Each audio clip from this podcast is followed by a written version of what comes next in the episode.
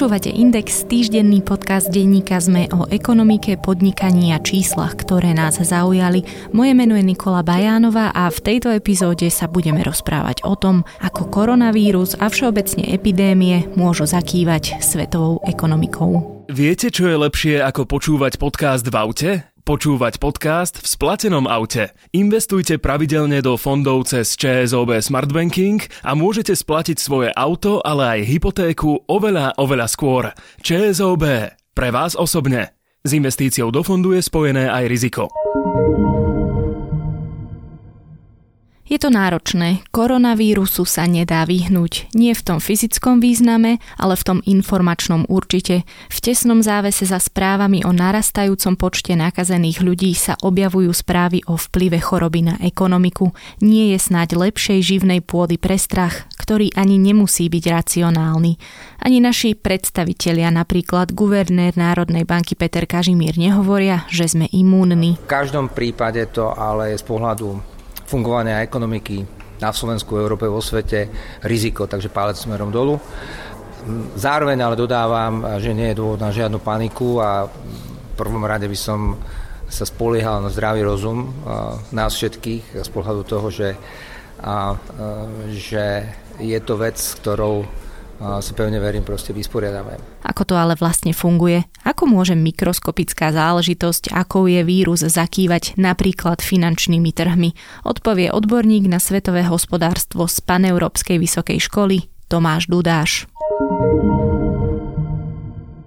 Pán Dudáš, aká je teda aktuálne situácia? Čínska ekonomika začala mať už problémy ako prvá hneď začiatkom januára, keď e, sa v niektorých provinciách ten život úplne zastavil a mnohé továrne na niekoľko týždňov museli nútené zastaviť a nevyrábali vôbec. A teraz, keď je už tých nových prípadov v Číne menej, tak tie továrne začínajú postupne zase vyrábať. To je tá dobrá správa. Tá zlá správa je, že teda ten vírus sa v posledných niekoľkých dňoch alebo poslednom týždni začal viacej šíriť medzinárodne, aj v Európe alebo aj v juhovýchodnej Ázii, dostal sa do Južnej Korei vo väčších množstvách, samozrejme do Talianska, tak e, to zase, zase spôsobuje nervozitu mimo Číny a možno trošku v tejto nervozite zaniká práve to, že v Číne sa ten počet nových prípadov už, už niekoľko dní celkom pekne klesá. Ale samozrejme nás viacej trápi to, že sa to šíri tu na blízku v Taliansku. Poďme teraz na skok do minulosti, ktorá z pandémií bola z pohľadu vplyvu na ekonomiku asi tá najzávažnejšia. Ak chceme nájsť naozaj, naozaj zlú epidémiu, tak treba ísť hlbšie do dejín. Jednoznačne najhoršou epidémiou bol Čierny mor v 14. storočí, lebo zoberme si v Európe podľa odhadov Samozrejme, veci sa rôznia, že koľko tých mŕtvych bolo, ale odhaduje sa, že polovica obyvateľov Európy zomrela počas tejto epidémie, takže predstavme si, že ako výrazne toto ovplyvnilo dejiny, že možno keby nebolo tejto epidémie, niektoré kráľovstva by boli silnejšie ako následne.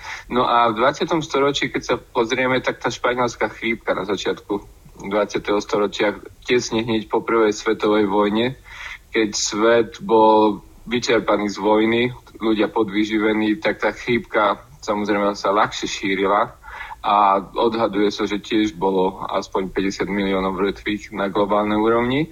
No a chvála Bohu, keď ideme do 20. storočia, tak ozaj, ozaj zlé pandémie už nevidíme. Ten SARS, áno, v rokoch 2003-2004 spôsobil straty, ale keď si zoberieme, že to porovnáme s nejakou španielskou chrípkou, tak SARS mal globálne nejakých 850 obetí v porovnaní s 50 miliónmi.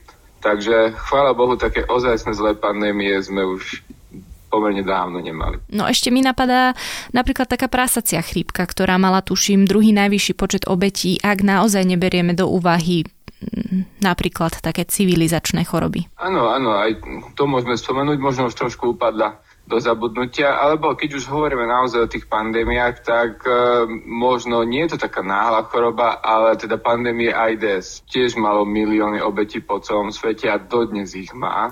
A napríklad v subsárskej Afrike strácajú veľmi vzácne ľudské zdroje. Teda tam sú krajiny, kde 20% obyvateľov je nositeľom vírusu HIV a často sa nedostane k tým potrebným liekom, ktorý by potreboval. Napríklad existuje oveľa vyššia šanca, že umrieme na porážku. Prečo aj ekonomika reaguje tak citlivo práve na pandémie alebo teda epidémie? Prečo takéto choroby, ktoré sa tu doslova zrazu zjavia a chvíľu s nami pobudnú, dokážu tou ekonomikou zakývať vážnejšie trebárs ako rakovina? Sú, sú v nás tie obavy z toho nepoznaného, ten strach samozrejme zo smrti alebo z choroby a teda je to, je to podľa mňa úplne bežná samozrejme ľudská vlastnosť, všetci sa bojíme a v dnešnom globálnom svete sa tie správy šíria rýchlejšie. Máme smartfóny a ak máme nastavené nejaké notifikácie, tak celý deň nám chodia, že ďalší prípad v Taliansku, ďalší prípad v Chorvátsku už je to tu, už je to v Rakúsku, takže samozrejme médiá sa tomu zvýšenej miere tiež venujú. Takže to je tá jedna rovina, že teda ľudia potom uh, sú si stotožňovaní neustále. No a samozrejme je tam tá ekonomická rovina, že, že narúša to, tie ekonomické, ekonomické vzťahy napríklad v tej Číne. Samozrejme, to sme ešte asi nikdy v ľudskej histórii nevideli, že by niekto dal vyše 30 miliónov ľudí do karantény a úplne zastavil život. Čiže keď si to predstavíme, to je ako keby zhruba vyšegrádske štáty nás dali všetkých do karantény a povedali nám, že zostanete doma. Teda neviem si celkom ani predstaviť, že či by sa to v Európe dalo uskutočniť, ale práve to bola táto operácia, ktorú Číňania práve robili a, a stále robia. Takže narúša to továrne, samozrejme narúša to export, narúša to dodávateľské reťazce a čím dlhšie to trvá, tým je to potom komplikovanejšie. A je to iba vo Vúchane, alebo teda v tej provincii Chupej, alebo sa ten ekonomický život pozastavil aj na väčšom území Číny? Ono malo to aj širšie implikácie, lebo samozrejme v tých prvých týždňoch panovala aj v, aj v Číne väčšia panika, takže niektoré firmy preventívne zatvárali, či už svoje prevádzky, alebo či už svoje obchody. Napríklad firma Apple mala v jednom momente zatvorené minimálne na dva týždne všetky svoje predajne v Číne a mnohé firmy naozaj posielali domov, respektíve oni boli na dovolenke, keď sa to začalo šíriť, keďže, keďže mali sviatok lunárneho nového roku, tak sa predlžili tie, tie odstávky od týždeň, dva týždne. A teraz už pomaly začínajú tetovanie nabiehať, ale práve som čítal niekedy začiatkom týždňa správu, že celkovo tie čínske stovárne momentálne bežia len tak 50-60% a potrvá to ešte aspoň mesiac, kým sa to dá všetko do starého poriadku. Dobre, ale teda nejde len o niekoľko fabrík a pár predajní Apple. Úplne jednoducho, ako môže, keď to preženiem, jedno kýchnutie zatriasť ekonomikou krajiny a ako teda vidíme už aj v globálnej mierke? Tak tá prvá rovina sú ľudia, spotrebitelia. Jednak ak sa náhodou človek nachádza v takej zóne, ktorá je v karanténe, tak samozrejme má prikázané, aby nevychádzal von, a, alebo iba ak si ide kúpiť nejaké jedlo. Takže samozrejme na všelijaké nákupy a zábavu všetko ide bokom a teda vypadáva celá táto časť ekonomiky. Tým, že človek je doma a ani v práci nie je, takže aj, aj život sa zastaví, či už chodí do kancelárie alebo, alebo do továrne. Takže to je tá jedna rovina, ten spotrebiteľ a možno celkovo spotrebiteľ aj potom pod vplyvom všetkých tých správ, ktorý si doma pozrie alebo prečíta, aj keď nie je v Číne, tak možno odloží svoje nejaké nákupy. Práve nemyslí na to, že treba kúpiť nový mobilný telefón alebo, alebo nový, nové auto. Takže tu je tá spotrebiteľská rovina. Plus, keď sa zoberieme, je tam tá cestovateľská rovina, že teda zrazu Číňania, ktorých milióny samozrejme živia cestovný ruch, zrazu nie sú, lebo nemôžu odcestovať. Leteckým spoločnosťam miliardové straty hrozia, keďže škrtli skoro všetky lety do Číny potom si predstavme napríklad e, špediterské spoločnosti, respektíve logistické, keďže väčšina našich tovarov, všetky trička, mobilné telefóny a, a všetko možné sa prepravuje morom vo veľkých kontajnerových lodiach tak čoraz viacej kontajnerových lodí stálo prázdnych pri čínskom pobreží, lebo nebolo čo prepravovať. Takže má to mnoho rovín, alebo veľmi smutní sú producenti luxusných tovarov, ktorých Číňania sú veľkým nákupcom, či už doma v Číne, alebo či už na svojich cestách. To znamená aký tovar? Um, všetko. Číňania sú, sú veľmi vážnivým a, a kúpyschopným nákupcom luxusných kabeliek, uh, teda módy. Rozumiem. Spomenuli ste cestovateľskú rovinu problému, ktorá sa neprejavuje už iba na linke Svet a Čína a naopak,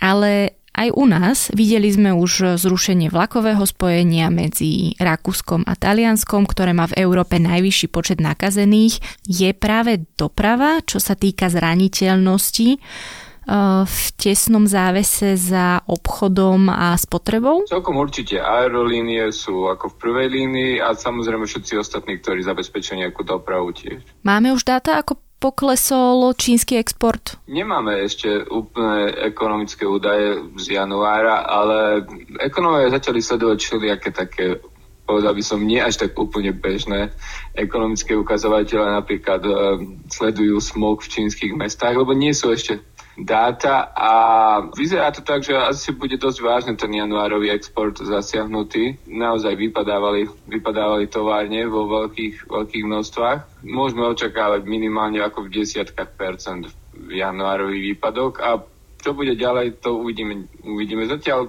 ako hovorím, čoraz viacej továrni hlási, že sú naspäť online a vyrábajú, takže ten zvyšok sa uvidí. Na iracionálnych obavách sa dá vždy dobre zarobiť. Um, neviem si celkom predstaviť, aké by to bolo ostať mesiac doma.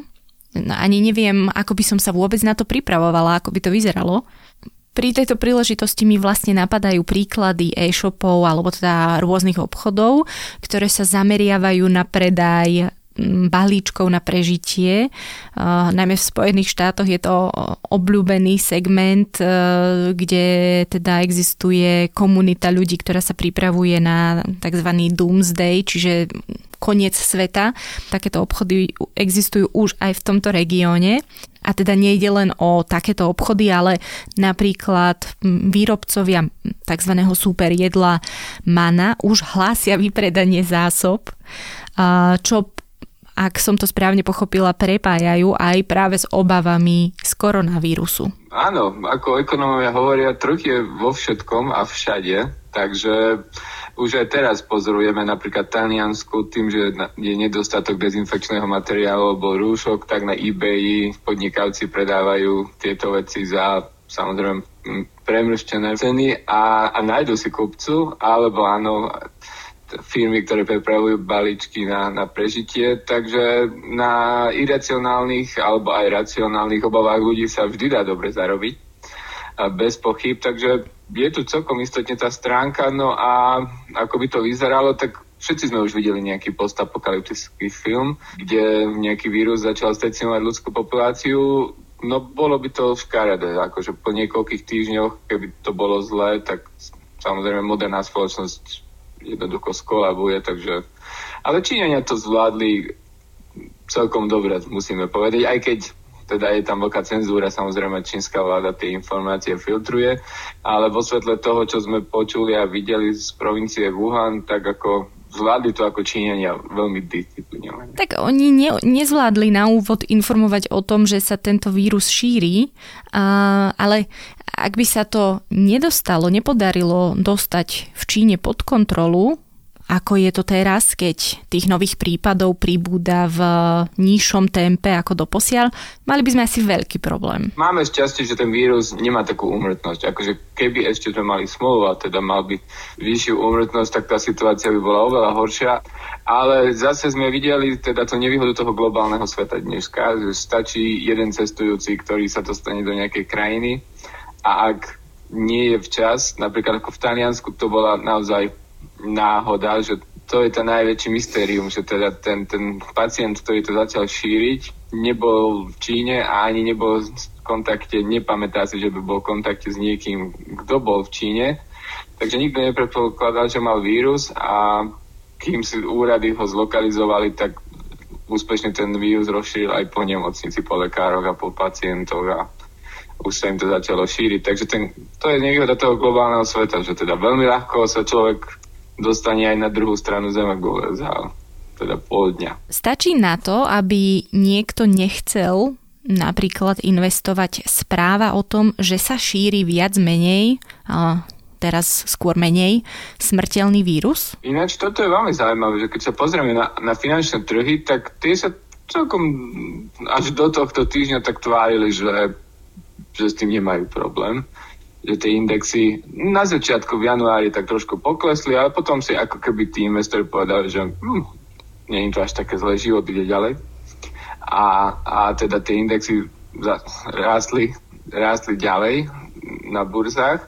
No a, a akoby cez víkend začali chodiť akože viacej negatívnych informácií a to je vždy také keď sa pozrieme do histórie, že, že také nebezpečné pre burzy, ak sa tie negatívne správy začínajú cez víkend teda šíriť, lebo potom, keď v pondelok otvoria tie burzy, tak všetci sú už v takom móde panickom. Takže možno zavážilo to, že ten vírus sa začal naozaj rýchlejšie šíriť aj, aj medzinárodne. To Taliansko bolo ako takým bodom zlomu ktorého sa teda tí investori na burzách akoby zlákli. Čiže kým to bolo v Číne alebo v Ázii, všetko bolo tak povediac OK a potom sa po rozšírení vírusu vo zvyšku sveta rozšírili aj obavy? Ono to súvisí aj s tým, že v Európe teda je nás pomerne málo a sme pomerne pohybliví a prepojení, takže ak by sa tu začalo šíriť vo väčšom množstve, tak samozrejme zrazu by to bolo v celej Európe.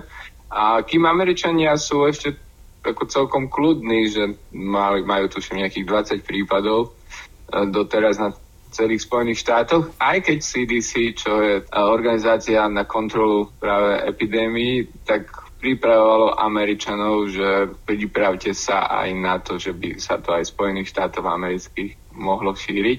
Čo teda Bielý dom hneď musel korigovať, že nesírme paniku zatiaľ. Áno, oni, CDC, povedali, že toto môže byť veľmi zlé, ak sa nemýlim. Áno, povedal, že môže byť veľmi zlé a že teda môže to narušiť aj váš, váš osobný život. Na to zasiahol Bielý dom, ktorý sa snažil upokojiť situáciu, že až také zlé to zatiaľ nie je. Ak sa dá hovoriť o potrebe spamätávať sa, keďže ešte nemáme presné dáta, ako sa bude z tohto Čína spametávať. Odhady toho, aké bude spomalenie rastu HDP, vyznievajú pomerne vážne. Je to ale pre ekonomiku, akou Čína je, len také zakopnutie, alebo ju bude tá no, tzv. rekonvalescencia stať väčšie úsilie? Keď to dáme do nejakej časovej roviny, tak Čína sa práve už nachádzala v takej spomalovacej fáze, že keď sa pozrieme na výsledky posledných rokov, tak každým rokom ekonomika už spomaluje, že teda tie 10-percentné hospodárske rasty pred desiatich rokov už jednoducho nie sú. No a do toho obdobia spomalenia teda prišiel ten vírus a v krátkodobom horizonte jednoznačne ten výpadok hrubého domáceho produktu a exportu a všetkého možného spotreby, to bude v tom prvom, prvom kvartáli, v prvých troch mesiacoch, to je už ako 100%. Videl som odhady okolo 2, možno aj 3% hospodárskeho rastu teda zmiznú. A čo sa týka zase dlhšieho obdobia, treba zobrať do úvahy, že teda čínska komunistická strana musí ukázať, že napriek tomu ten rast tam bude. Takže už pripravili a ohlásili rôzne protikrízové opatrenia a sú ochotní naliať miliardy amerických dolárov do čínskej ekonomiky, lebo ultimátne ako správna autokratická krajina majú na každý rok rastový plán. Takže na tento rok komunistickí lídry stanovili, že čínska ekonomika bude rásť o 6%.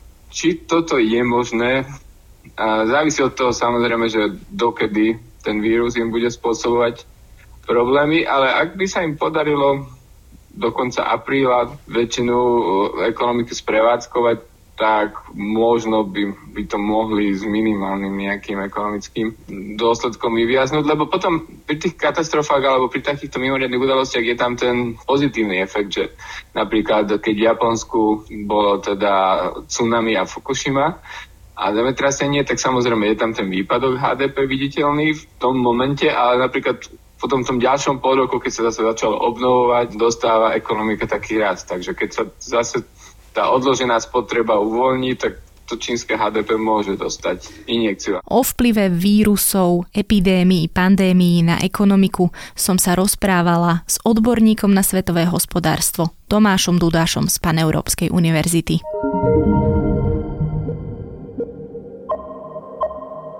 Podcast Index vychádza každý týždeň vo štvrtok. Prihláste sa na jeho odoberanie vo svojej podcastovej mobilnej aplikácii na platformách Google Podcasty, Apple Podcasty alebo Spotify. Všetky diely, ako aj odkazy na témy, o ktorých hovoríme, nájdete na adrese sme.sk lomka index. Ak sa vám podcast páči, môžete ho ohodnotiť. Ak nám chcete poslať pripomienku, môžete sa pridať do podcastového klubu Sme na Facebooku alebo nám napísať e-mail na adresu index.sme.sk. Moje meno je Nikola Bajánová. Ja som Adam Valček.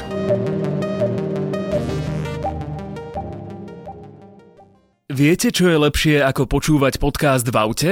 Počúvať podcast v splatenom aute. Investujte pravidelne do fondov cez ČSOB Smart Banking a môžete splatiť svoje auto, ale aj hypotéku oveľa, oveľa skôr. ČSOB. Pre vás osobne. S investíciou do fondu je spojené aj riziko.